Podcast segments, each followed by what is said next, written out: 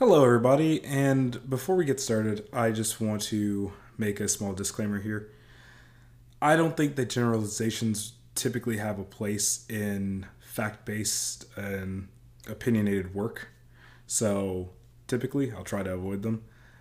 But in this case, I may use the term Russia or Russians to describe the actions that the Russian government, i.e. Putin, and the Russian military have taken in Ukraine as terms for those things, not for the Russian people themselves. I understand that everybody has their own ideas and they may feel differently to how the government is acting.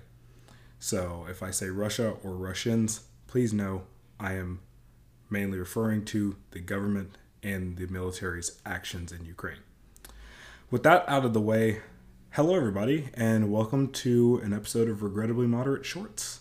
I am your host, Kevin, and today I'm just going to be taking a quick look at some of the recent things that happened since the last episode. Today's not a full episode, mostly because I didn't have a guest, but also because I wanted to kind of experiment with this format a little bit. These episodes are going to be a little bit shorter in length, maybe about like 15 to like 25 minutes. But what I hope to do is just kind of give you an overview of things you might have missed, things that I found interesting, and give you my opinions on those things. So, obviously, for time's sake, there won't be a non-political news segment in these. I'm just going to try to jump right into it and give you my thoughts. So, the first and foremost thing is that recently, Ukraine was able to hold off the Russian invasion of Kyiv, the capital city of Ukraine. So in doing this, I think that they've effectively not angered, but more like irritated Putin. And this is kind of, it's weird to talk about just because obviously the assault on Ukraine is still ongoing and it's not showing much of an end in sight. Recently, in most popular, social media forums, most people have already seen President Zelensky of Ukraine was on a phone call with Biden, and he gave a very quotable, speech, but he had a very good quote in his conversation, which is they were talking about airlifting him out, getting him out of Ukraine, to which he replied, "I don't need a ride, I need ammunition." I believe in previous episodes, I've kind of come off, indifferent to, Ukraine. I might have, maybe not, to be honest. When I record, typically I'm thinking about things in a factual mindset. Of course, we do give our opinion on things, but first and foremost, what matters to me is the facts. So I can say this. I believe that the Ukrainian fighting spirit is absolutely amazing. They're managing to hold back, one of the largest militaries in the world. And that in and of itself is very impressive. And my heart goes out to all those Ukrainians that have been affected by this invasion. Pretty much the entire country, the whole thing over. And I will say, Putin has kind of exhausted his goodwill, or at least it looks like he's exhausting his goodwill with his own military. Recently, he called for a special tour of duty for his nuclear arsenal, which when you first hear it, sounds absolutely horrendous. It immediately invokes images of World War III and what could possibly happen, if Putin decides to give the order. But recently I saw the images of his generals when he was making this announcement. And I will say this, war is a very terrible thing. And honestly, I think the people that know that the most are the people that have to wage war, generals, soldiers, the like. But in this case, his generals, even though there's a certain aspect of just being in the military where you know, war is a terrible thing, you're still, there's typically a patriotic or nationalistic, like, sense of duty that kind of compels you forward in some ways. And I'm not speaking for everyone here, but, you know, typically in the higher brass, that can be the case, especially in more authoritarian or authoritarian-esque countries. Now, Putin's generals did not seem very, like, enthusiastic at all about this. And when I say they didn't seem enthusiastic, I mean, we're talking downtrodden looks, you know, very stoic faces. And it can be hard to interpret those at times. But I don't know, here of all times, you expect sternness, you know, if you're thinking that they're all in for it, you know, gung-ho. And they very much could be. I'm not them. I don't know how his generals think, and I likely never will. But to me, it just doesn't seem like there's a whole lot of support behind at least nuclear weapon usage. And it could be posturing by Russia, but at this point, I don't leave any option up to imagination. I feel like Putin is definitely capable of making those decisions at this point.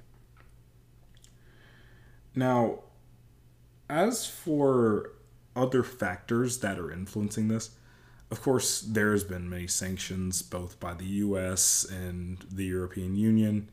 Many countries and private businesses have gone out of their way to sanction Putin or his country personally.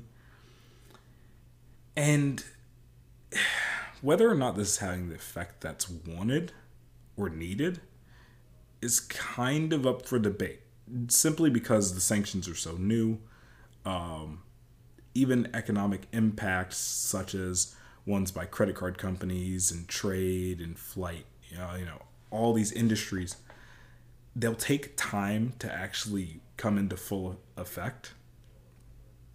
China was kind of one actor that everyone was looking towards, because China kind of came out as a little conflicted over this entire deal. Now, I will say this. China's economic interests probably outweigh any sovereign interests. But at the same time, China's in the, like, weirdest spot. You would think this could be an easy decision. You either, you know, support Moscow or you support or you at least stay neutral about it. I don't think they'd support Ukraine. I'm really not certain about that at all. But of course, you have your economic interests to think about when you're China, and one of, you know, their bigger allies is Russia. So if anyone has any sort of third-party influence over Russia's actions at this point, it would be China. Now, we do know at this point that China is kind of starting to back negotiations, which is, as weird as it's going to sound, a good sign. Good signs coming from China are fairly few and far between in the world of politics, but in this case, it could mean that, you know, Putin would be more willing to bend an ear to them, at least. However, they're not coming out and making their own sanctions yet or doing anything like that. If China were to come out and do any sort of cutoff from Russia at this point, I guarantee you it would have immediate effects that ripple through pretty much the entire national community. It's an open secret that, you know, China is one of the economic powerhouses of the world. And I don't think even Russia can pretty much stand up to China in an economic battlefield. So it'll be interesting to see what comes of that. And hopefully maybe in the next full episode, or maybe even the next short, I will have an update for that on that for you. And we can talk about that a little bit more in depth. Now, the last thing I have to say about the Ukraine invasion is that this is a big showing of, when me and Jamal talked about this on the last episode. If you haven't listened to it, please go do so. But we talked about this being, you know, a possible playbook for China. A lot is riding on this. An entire nation's sovereignty is riding on this. The entire world economy is like kind of riding on this right now.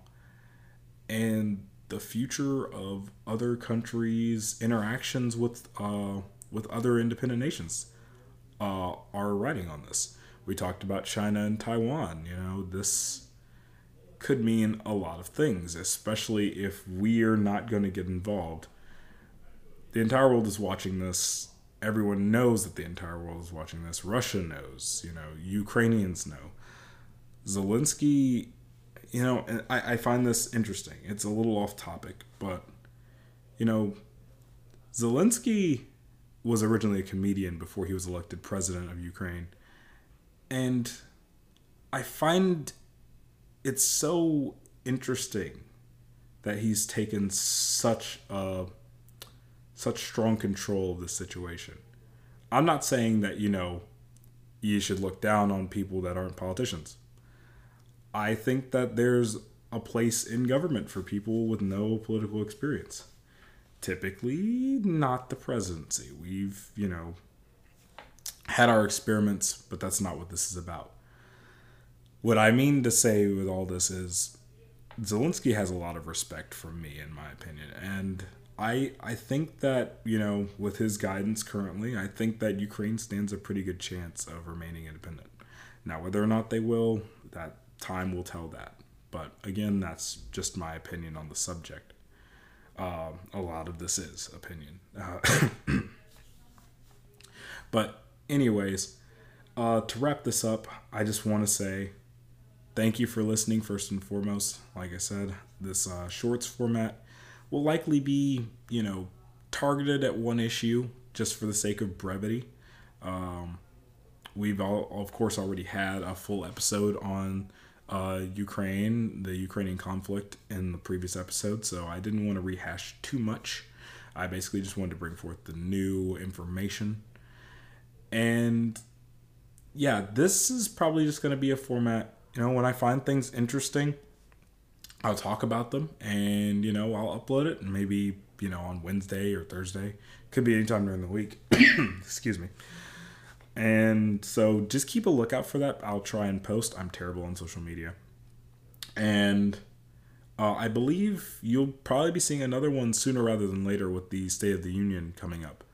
I also do want to talk about the nomination of Judge Ketanji Brown Jackson to the bench. So that may also become a short rather soon, especially as we get more information on how the confirmation goes. But for now, thank you for listening. I've been Kevin, and this has been a Regrettably Moderate Short. See y'all next week or next time.